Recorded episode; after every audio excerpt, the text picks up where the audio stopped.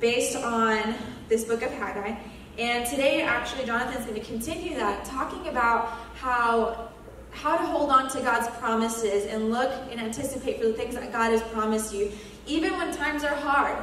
Because I think when life is hard, we're like, God's never going to do what He said He will. But it's really important for us to hold on to that, to those promises. So Jonathan's going to talk a little bit more about that. Let's give it up for Jonathan.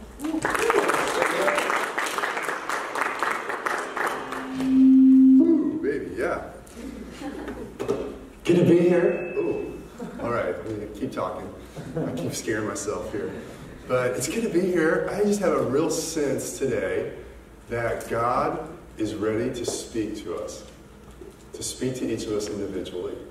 And as Jenny said, we're last week and this week we're going through this one-page book of the Bible, this one-page, two-chapter book of Haggai that is in the Old Testament, and it's really a time when the people of Israel had come back to the land of Israel after they'd been captives for 70 years, and there were a lot of challenges they were facing.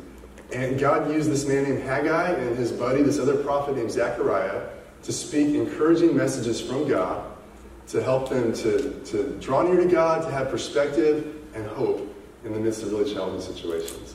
And I believe God wants to just, we're going to look today in the second chapter at, five different promises that God gave through Haggai to the people that are promises God has for us as well. And I really believe that God wants us to be here to, to hear from Him, to hear a promise from God to you today, and a promise from God to you that you can also pass on to somebody else. And so, um, I really hope that's you all's heart. I, I know that's why you guys are here. Because if that wasn't why you were here, we would just be doing some religious motions, and I might as well just go walk off the balcony after we're done because it's pointless. But I'm not going to do that because we're going to we're to hear from God. But I, I think I'm hoping we're going to have time. I want to ask at the end of after I talk through this this message for one or two of you to say, man, that was something I heard that spoke to my heart. And I want to hold on to that. I know God has that for me. Um, or maybe something I want to pass on to somebody else. So if you have your, your bulletins, um, you can take notes or a notebook. We're going to be looking at, at five promises.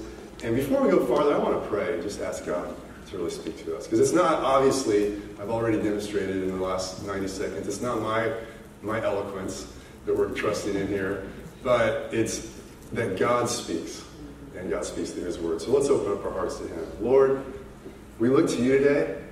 Thank you for your Word. Thank you for the Bible. Thank you for your Spirit and your presence with us. Thank you that you have something for each of us today that you're speaking. Lord, we want to open up our hearts to, to listen and to be encouraged and to be maybe redirected, whatever, whatever you want to do. Lord, would you help us? We listen to you today in Jesus' name. Amen. Well, on uh, Wednesday night, our day was winding down. I think Reagan had fallen asleep, which tends to happen a little earlier than I fall asleep. She has a tougher day every day with our family and everything. But I turned on the Royals game, and which I grew up listening to the Royals a lot. It's kind of a summer sentimentality. And it was towards the end of the game, and the Royals, lo and behold, top of the seventh inning, had a breakout and they broke open a 2-2 tie with the St. Louis Cardinals and went up 5 to 2. And it's like, okay, finally, the Royals are gonna, it's looking good. And so, bottom of the seventh, Royals, they, they don't allow any runs. Bottom of the eighth, they don't allow any runs. We get to the last half inning, three outs to go. Guess what happens? The Royals have another meltdown. And they give up four runs off two hits. They actually walked in the last tying run, or winning run for the Cardinals and lost the game. So it was it was a letdown. Letdowns aren't much fun. I tried again two nights later on Friday. Turn on the Royals game. Same thing happened. Not quite as dramatic. They lost the game in the bottom of the ninth inning once again. I was like, man, this is just like symbolic of 2020 or something. It's like just when you think there's hope, just when you think like there's there's things are going to turn around, it's like there's a letdown. And I think you know letdowns or disillusionment is one of the hardest things to deal with in life. Proverbs says that hope deferred makes the heart sick, but a longing fulfilled is, is a tree of life.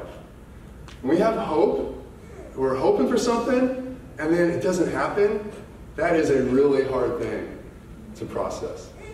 And if you haven't figured it out yet, I, I kind of wish that, I totally wish this wasn't true, but life has a lot of letdowns. There are a lot of letdowns in life. Praise the Lord. Give the Lord a shout. Yeah, I mean, great. Well, yeah, we're here to learn there are a lot of letdowns in life. But the question is not, will there be letdowns, but will I let my mentality be framed by those letdowns? Or will I start to think that, you know, this is just the way it is? And I'm just going to like let that frame things and let go of hope or let go of anticipation for something better? Or is there something that I have a, a way of thinking from God that I can go through the letdowns of life and and not let the letdown totally take me out? Does this make sense you guys? All right. I mean, 2020, I, it's like a symbol of the year. I, the schools, I mean, our school's going to stay open. Our kids just started class this last week, K through 12, and it's like, I, I mean, there's a, a, lot of expectation that, you know, they're only in person two days, but it's, we don't know if that's going to last. It's, it's a lot, of, there's so many things this year. Obviously, the events in Wisconsin this past week, so difficult, so tragic, so much, so much heartbreak and just exposure of the, the brokenness of our world. And really, there are, I, I think, three categories of things that let us down. And, well, there's maybe more. But three things I just want to touch on. Um, we can be let down by the state of the world. And, okay, need, need I say anything more? The state of the world. It it's oftentimes seems like evil is winning. It seems like the darkness is getting darker. It seems like, you know, Wisconsin, I mentioned. We have our, our daughter, we found out, we got a diagnosis this summer that she's got a really tough to treat kind of epilepsy. And we're wrestling through all of that. And she has these seizures that are really hard to control medically. And then the type of epilepsy she has, we, we, we start looking at what that means. And, you know, it's, most people, it's like an autism spectrum. Her situation is really mild, but others with this condition, it's, it's much more extreme. And so uh, it's just overwhelming when you just are around the pain and the brokenness of life. We're just like, man, people, there's just a lot of a lot of things in the world that aren't the way they should be. So it, the state of the world lets us down. Second thing that lets us down is the state of God's endeavor, the state of the church, right? Or the state of, of we're going to look in the Old Testament here, it's going to be the state of God's project with building his temple.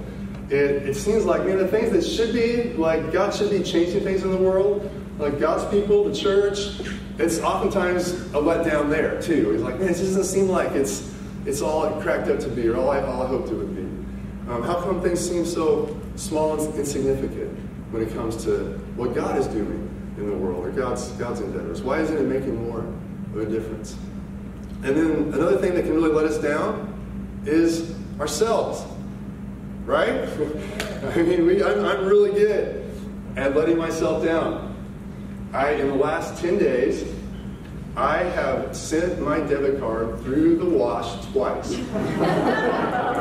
Not just once, but twice. Okay, it's a whole new fun of whole new form of money laundering going on. It's just like we're just it's yeah. Wow, that was a long run out grown right there. And our failures, our, our lack of success, right? It's like, man, I'm just I, I, I let myself down so often. My sin I, we, we let ourselves down and others down with our failures and our sins and our shortcomings all the time. And that lack of success, that lack of, of being the kind of people we really feel like we should be, leads to big questions about our very identity. About who am I? Do I, do I have what it takes to be anything in this life? And because I just keep like letting myself down and letting other people down, and it just seems like maybe that's maybe that's who I am. And so this, uh, as we look at Haggai, we're going to look at how the people were experiencing the same sort of the same sort of emotions. Um, we're gonna. Last week we looked at chapter one. We looked at how God helps us respond to setbacks and keep our anticipation alive and live with anticipation. Today we're really looking at moving past a letdown, and we're looking at, as I said earlier, five promises that God brings in this chapter. So I'll just start it off, chapter two, verse one. We read in the seventh month, on the 21st day of the month, the word of the Lord came by the hand of Haggai the prophet. Speak now to Zerubbabel, the son of Shealtiel, governor of Judah, and to Joshua, the son of Jehozadak, the high priest, and to all the remnant of the people. I just want to pause there and say it's interesting that Haggai is set, as we've talked about, when the exiles of Israel returned to Jerusalem after 70 years of captivity. And there were two leaders that are spoken about in, in the book of Haggai, and then the next book in the Bible is Zechariah, which was another prophet during this time. And the books of Ezra and Nehemiah tell the whole story um, earlier in the Bible. But these two characters, Zerubbabel and Joshua, are the two main leaders of Israel at this time. And Zerubbabel is the, the governor, he's the political leader. And we know um, from the, the rest of the Bible that he's actually a descendant of David. He's, he's like the rightful uh, king as far as, as far as chronology goes, or as far as, you know, his, his grandfather was, his great grandfather was the king, and then it was passed down, would have been passed down to him, except the nation was in, was in captivity. And they didn't really have a king, but he's like kind of a governor right now. So he's the political leader, and then Joshua is the high priest. So he's the, the kind of spiritual leader of the people. And really, these, these people represent all of us too. Because there's a sense, in, in the New Testament we're told, in, second, in 1 Peter 2 9, that followers of Jesus become a royal priesthood. In Revelation, in chapter 1 and chapter 5, it says that God makes his followers kings and priests before God. And so there's a sense that God has, the identity God has for each of us is to be spiritual leaders and just other sorts of leaders in, in the world, kings and priests in life, bringing God's will, bringing God's kingdom into the world. And so these promises, what he's going to speak to them, really is what he, God speaks to his people. And that's why it's in the Bible for us now. Um, verse 3, what, what does God say to Joshua and Zerubbabel and all the people and, and to us? He says, Who's left among you? We saw this house. He's speaking of the, the temple project that they had just begun, this, this rebuilding project we talked about last week. Um, who, who, who's left among you who saw this house in its former glory? How do you see it now? Is it not as nothing in your eyes?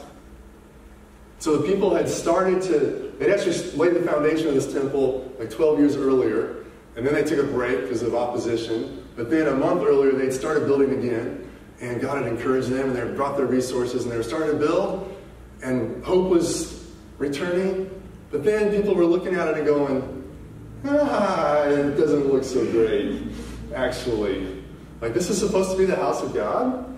And there were people there, the, the the oldest people there had been children when the previous temple had been destroyed. And that temple had been magnificent. That temple had been originally built by Solomon. It was built at the golden age of Israel, when after David had been king and then his son Solomon was king, and they had stored up tons and tons of riches. The Bible says silver was so plentiful in Jerusalem, it was like dust in the streets. Like they had just got, it was the golden age of, of the Old Testament kingdom of Israel. And so they, Solomon had built this magnificent temple. And, but then it, it had been destroyed because the people had been unfaithful. And now they were starting to rebuild a temple, but the dimensions weren't as grand. They didn't have as much gold and silver. And they were, you know what it's like when you build any house. It just doesn't look so great when you're in the building project. And so they're like, oh my goodness, like, what's the point? It just, this doesn't seem like it's going to be much. This, this seems like it's a failure. We, it's especially compared to to what we remember in the past and our vision of what it should be. It's just, it's, it's less. And there was this big sense of, of letdown that they experienced. And so God's answer is He's going to speak hope. He's going to speak a divine perspective. He's going to speak promises to His people. And um, it's important to know that promises are really important. One of the ways God, one of the most important ways God speaks to us and God works in the world is through his promises. God promises something, and then he looks to people who believe his promise and hold on to it and say, I believe that's true for me. And people who believe his promise are the ones who experience the promise. Because it takes both things. It takes God's promise, but then it takes people believing it and holding on to it for it to become a reality. We're told in the New Testament, 2 Corinthians 1.20, that, we'll just read it here. For all the promises of God, all the promises of God, this is speaking of everything God spoke in the Old Testament, throughout history, all the promises of God find their yes, or find their answer, find a resounding yes in Him, speaking of Jesus. All the promises of resounding yes in Christ. That is why it's through Him that we utter our Amen. So that's saying God, every promise that God has made is fulfilled or it's, it comes about through Jesus. But then there's a second part of the equation. It's people saying amen. And what does amen mean? Is that just like a religious word you say at the end of a prayer? No, amen just means like, that's right. I believe it. That's what when you say amen, you're saying, that's right. I believe it. And so God promises, and then it's the question is who is going to say, that's right. I believe that to be true. That's why it's through him we utter our amen to God for his glory. And that's really important. That God's promises, they come not just so that we can have a better life. I mean, that's, that's, that's good. That's God's desire. But God's promises come so that he can be glorified. So that the world can see who he is and how powerful he is and how good he is. And glory comes to him. So, we're going to look here, as I said like eight times now, at five promises that Haggai brings. Um, the people are, they've got this emotional letdown. So, what's the first promise? After they're like, hey, this temple doesn't look so great. Verse 4 Yet now be strong, O Zerubbabel, declares the Lord. Be strong, O Joshua, son of Jehozadak, the high priest. Be strong, all you people of the land, declares the Lord. Work. Why? For I am with you, declares the Lord of hosts. I am with you, declares the Lord of hosts. According to the covenant that I made with you when you came out of Egypt, my spirit remains in your midst. Fear not. And the Israelites needed to hear that. They needed to hear that God was with them. Because it wasn't, they weren't feeling like God was with them. This temple project, it wasn't looking so much like God was with them. The evidence and their emotions and the circumstances didn't look like God was with them. But they needed to hear the voice of God say, Hey, I am with you. I'm with you. My spirit remains with you. And we need to hear that.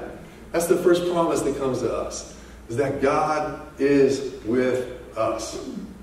God is with us. Man, that's good news right there, right? God is with us. That doesn't mean just that He's, not only is He present, but He's for us. He's with us like He's, he's with us. He's not against us, He's with us. And if God is with us, man, that changes everything. God is with us. God wants us to hear today that that He is with us. He is not angry. He is not a thousand miles away. He is with us. And really, that has become, that is a constant reality because of Jesus. That Jesus came to the world, and one of his names is Emmanuel, God with us. And for everyone who believes in Jesus and turns from their sin and becomes faithful to him, puts faith in him, he actually comes and lives inside of us and is always with us. And so God but we need to, like, we don't always feel that. But God's promise is, hey, I am with you. I'm with you. I'm with you today. It's interesting that there's kind of the, the sub point in this whole promise that God's giving is, hey, because I'm with you, work. Like, because I'm with you, give yourself fully to my work in the world. Give myself fully to the temple. Give myself fully. What does that mean? We talked about last week. The temple is really the project of God touching lives and changing lives and bringing people's lives together as His people. Because I'm with you, man. Give your all to loving people. Give your all to. I know, I know, they're all knuckleheads. I know that person let you down yesterday. I know, just like you did that other person. But hey, give yourself. Don't don't give up. Keep loving people. Work because I am with you, and I'm building something through this. I'm with you. So that's the first promise. Um, it goes on in verse 6. God doesn't stop. For thus says the Lord of hosts, yet once more in a little while, I will shake the heavens and the earth, and the sea and the dry land. And I will shake all nations, so that the treasures of all nations shall come in. And I will fill this house with glory, says the Lord of hosts. The silver is mine, and the gold is mine, declares the Lord of hosts. The latter glory of this house shall be greater than the former, says the Lord of hosts. And in this place I will give peace, declares the Lord of hosts. The latter glory of this house shall be greater. So God tells the Israelites, hey, I know that this temple doesn't look like all that much right now. But trust me, the future of this house is going to be greater than its past glory. And this is the second promise we want to look at today. The second promise God gives us is that our future is better than our past. That's good, right? Uh, that's our future is better than our past. Our life is not determined by our past in God. Our life is not determined by our present that's, you could also say our future is better than our present. The way things are right now and the way they have been is not the future that God has for us. God's future is better. And so God is saying, hey, this temple, I know it doesn't look like much, but I'm in this thing. And I'm going to use this house. And it's interesting actually that, that Jesus himself, the Messiah, came and was in this temple that they were building. And I think even though more than that physical house, what, Jesus, what, the, what God was referring to was that the house that he was building was not just a physical building, but it was his church. It was his project. It was his people that he is raising up in the world, filled with his spirit, where his presence is, who are representing him to the world. The latter glory of this house is greater than the past glory. And that's just, that's just how God works. That's how God works. In Proverbs 4.18, we're told that the path of the righteous is like the light of dawn, which shines brighter and brighter until the full day. That's what God does in his people's lives. The path of the righteous is like the light of dawn. You see a glimmer at first, and then it just gets brighter and brighter and brighter As we follow Jesus, we're changed. And as we follow Jesus together, God does more and more. The future is better than the past.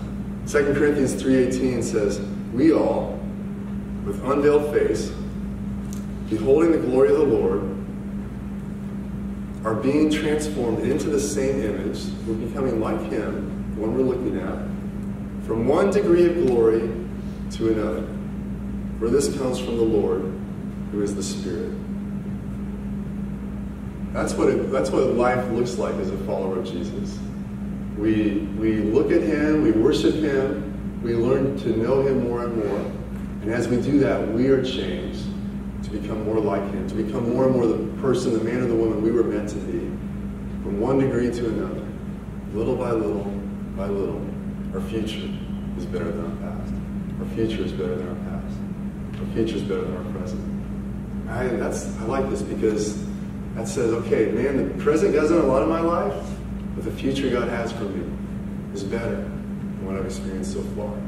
If I can trust Him, if I can believe this promise and hang in there, God's got a better future for me. And what I've seen so far, that's there's a lot of good in there, there's a lot of difficult in there.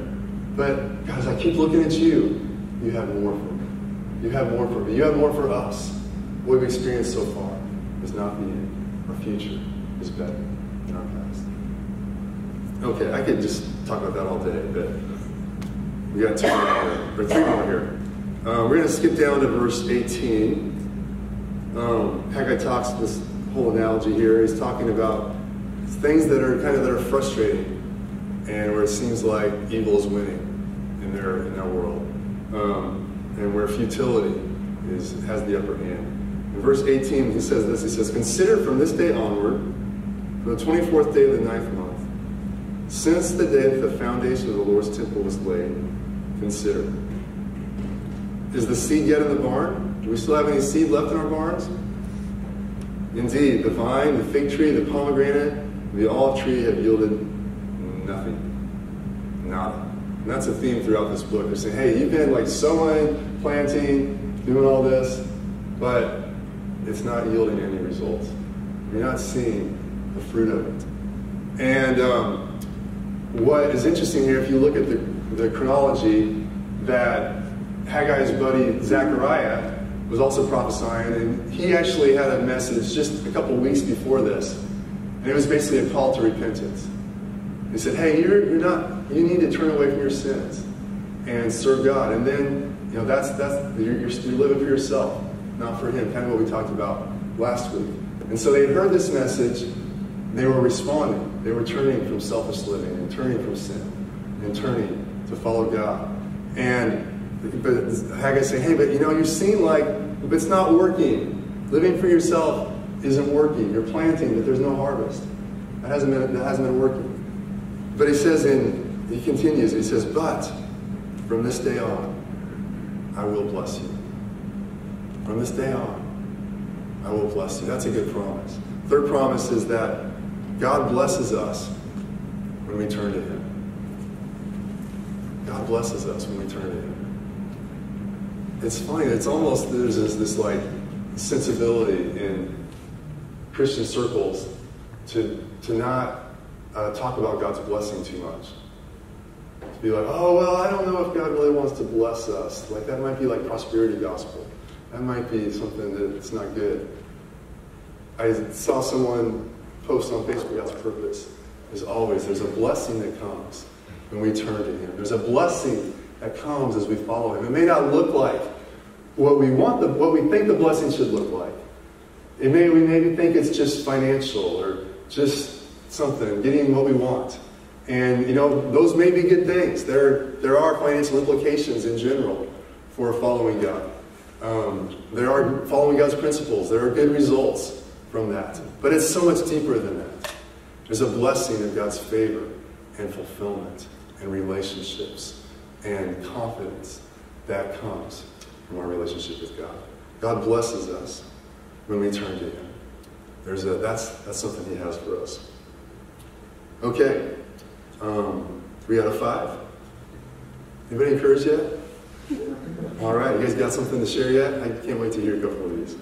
Um, number four, let's look at Haggai. We're going to uh, read one we looked at already, and then we're going to move ahead. In verse 6, he had said, Thus says the Lord of hosts, Yet once more in a little while I will shake the heavens and the earth, and the sea and the dry land, and I will shake all nations so that the treasures of all nations shall come in, and I will fill this house with glory, says the Lord of hosts. And then in verse 20, he says something similar. Says, The word of the Lord came the second time to Haggai on the 24th day of the month. Speak to Zerubbabel, governor of Judah, saying, I am about to shake the heavens and the earth, and to overthrow the throne of kingdoms. I'm about to destroy the strength of the kingdoms of the nations, and overthrow the chariots and their riders. And the horses and their riders shall go down, every one by the sword of his brother. Maybe going, where's the blessing in this? It's talking like there's a whole lot of shaking going on, right? You say, I'm shaking thrones, I'm shaking kingdoms, I'm shaking things up. And is this not 2020, right? I mean, there's a whole lot of shaking going on in the world today. Shaking politically, relationally, cities, health stuff.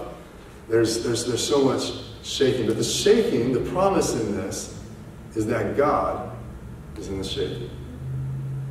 The shaking is not just random, it's not controlled by evil although it may seem like it sometimes. It may seem like, man, this feels like the world's out of control. It seems like evil has the upper hand. But God is involved in the shaking. We talked the, the beginning of this year. Our whole our series was about upheaval and how God is bringing an upheaval to the status quo. And our theme verse was from Hebrews, which was actually alluding to this. Um, this New Testament passage alluding to this, where God says that He shakes the things that can be shaken, so that what can't be shaken will remain. And God does that. He shakes stuff up in our life, not just to make us uncomfortable, but so that we can find the things that really matter in our lives and be built upon Him, and the things that are true, the things that last. So God is God is God is in the shaking. Whatever we're going through personally, maybe like, man, this seems like too much. God is. I'm, I'm not saying that He's the cause of all this stuff, but He is in there. He is part of the process. And he is shaking. You look at this, he's talking about thrones and kingdoms. He's talking about the powers of evil. He's talking about forces that are against his purpose. And he's saying he is shaking those things up to shake them off. And that's what he does in our life. So we can come to know him and be established in him and have the life that he intends for us. So God is in the shaking. A lot of times it feels like in that shaking, it feels like evil is winning. But it's really more like it's, it's, it's, like, it's like a drowning person like it's like scrambling, like trying to, to grab onto something because it feels, it knows that God is winning. That God's kingdom is coming. And evil is like death throes, just like, ah, trying to do something. Because it's actually, God is shaking things up to bring his kingdom about and bring what he's doing. So God is in the shaking. And then one more. Last verse of this, this book here. On that day, declares the Lord of hosts, I will take you, O Zerubbabel, my servant, the son of Shealtiel, declares the Lord, and I will make you like a signet ring. So the signet ring was the ring that a king would wear that would have his stamp. And that stamp they would put in, in wax, and then they would put it on a piece of paper or parchment to issue edicts and decrees that would be authoritative from the king. So God said, I'm taking you, Zerubbabel, I'm making you like a signet ring for I have chosen you, declares the Lord of hosts. Now, what's that all about? I'm making you like a ring. I, I, don't, I don't know. But you think about who Zerubbabel again was this, this governor. He was the heir of David. He was the, the rightful king.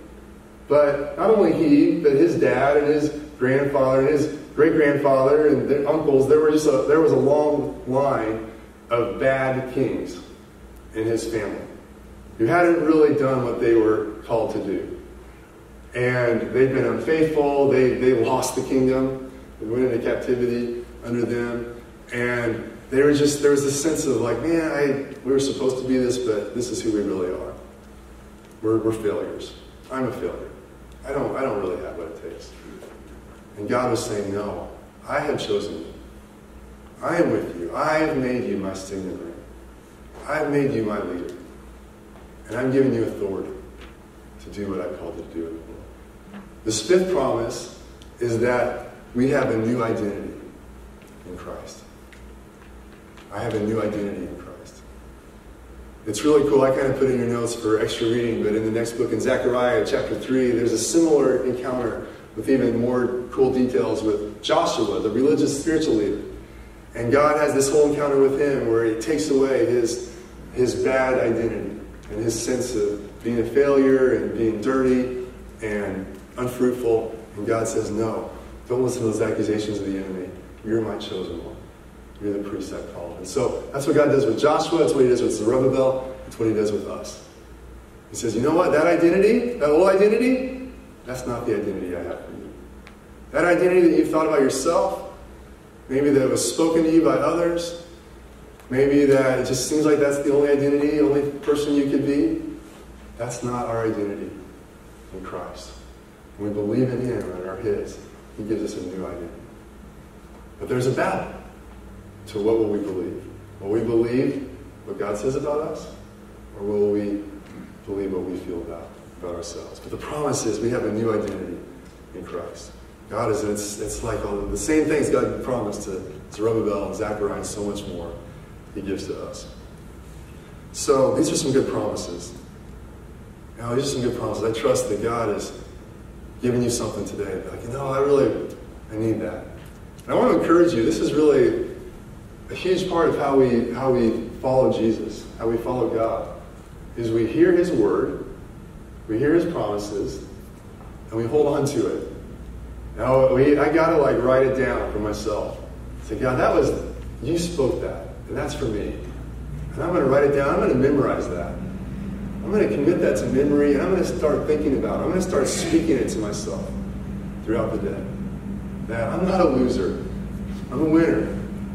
Man, I God, I've, I got what it takes because you say I do. Whatever that promise is, to like write it down and then train our mind and exercise our faith to hold on to what God's promise is for us. And as we as we hold on to the promise and sow it into our hearts, it grows and the promise becomes more and more reality over time. So I'm excited to see, you know, just how, how these how these promises take root in our lives. So, who's got something? Who's got something today? Let's hear from a couple people. They're like, man, that was that was a promise for me. I needed that. That was something God, had for me. If you got it, um, you can come up here if you want, or you can just talk loud and clear from where you're at. Who's first?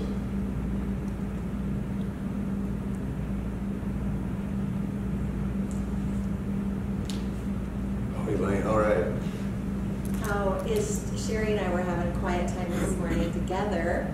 My friend Sherry, hi, I'm Elaine, and um, we read a verse in uh, from the Passion Translation in Psalm um, 91, and it says, "You've gone into my future to prepare the way, and in kindness you follow behind me to spare me from the harm of my past.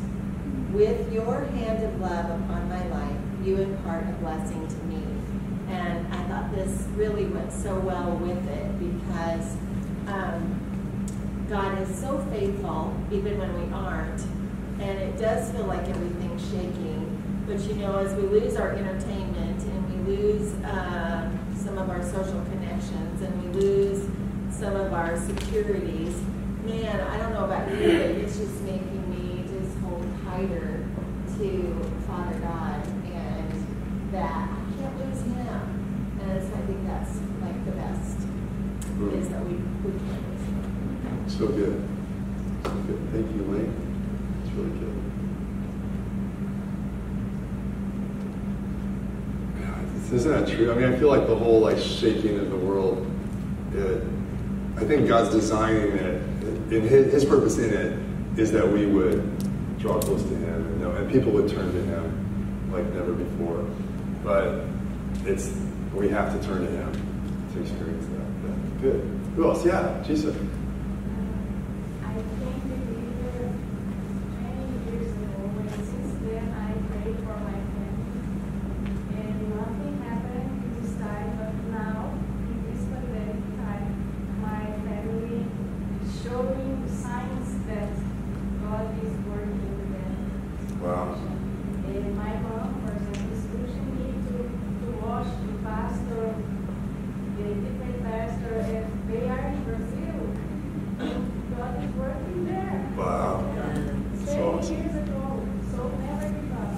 That's great.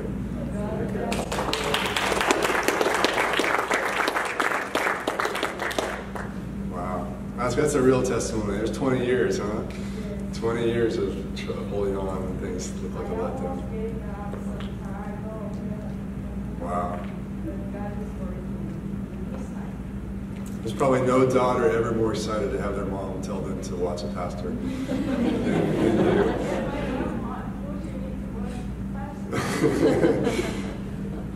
That's so great. I love it. Good. Maybe one or two more? Yeah, Catherine. Um, so God's kind of been showing me recently with like all of like the evils that are just being like unmasked uh-huh. um, in our world, and how it like stirs me up and like makes me angry. But like God shows me that like for a farmer or a gardener, like if there's crap in their garden or whatever, they have to like dig it out so that like the life can like really thrive from that. Mm-hmm. And so God's been showing me like in that shaking that He's literally He's letting His truth and like the realities of our world like remain in that, so that we can like put our faith in Him. So I love it. It's good. It's the crap coming to the surface. It doesn't look good, but it's yeah, it's, that's good. I love it. Awesome. Good. Is there one more? I do. There good? Okay, Natalie. Yeah, while um, you were talking, it reminded me of like a, a verse that like God had showed me. I think last year it's actually at the beginning of after the Israelites just came back from exile. So it's Ezra three six, where it's the priests had begun to sacrifice burnt offerings to the Lord. This was even before they had started to lay the foundation of the Lord's temple.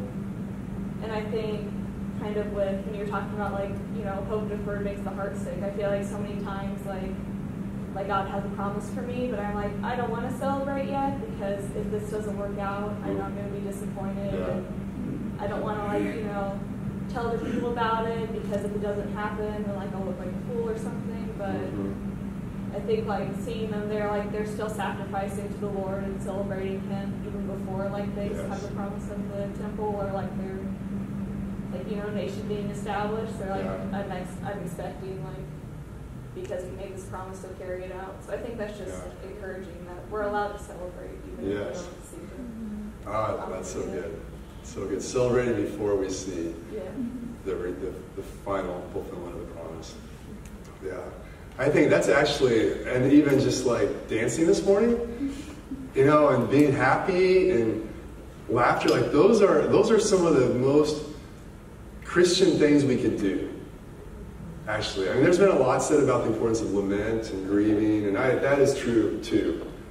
But there is the hope in God is that, okay, there's still the brokenness in the world, but Jesus has brought his victory into the world. And we can celebrate before we see it all completed, before we see it all worked out.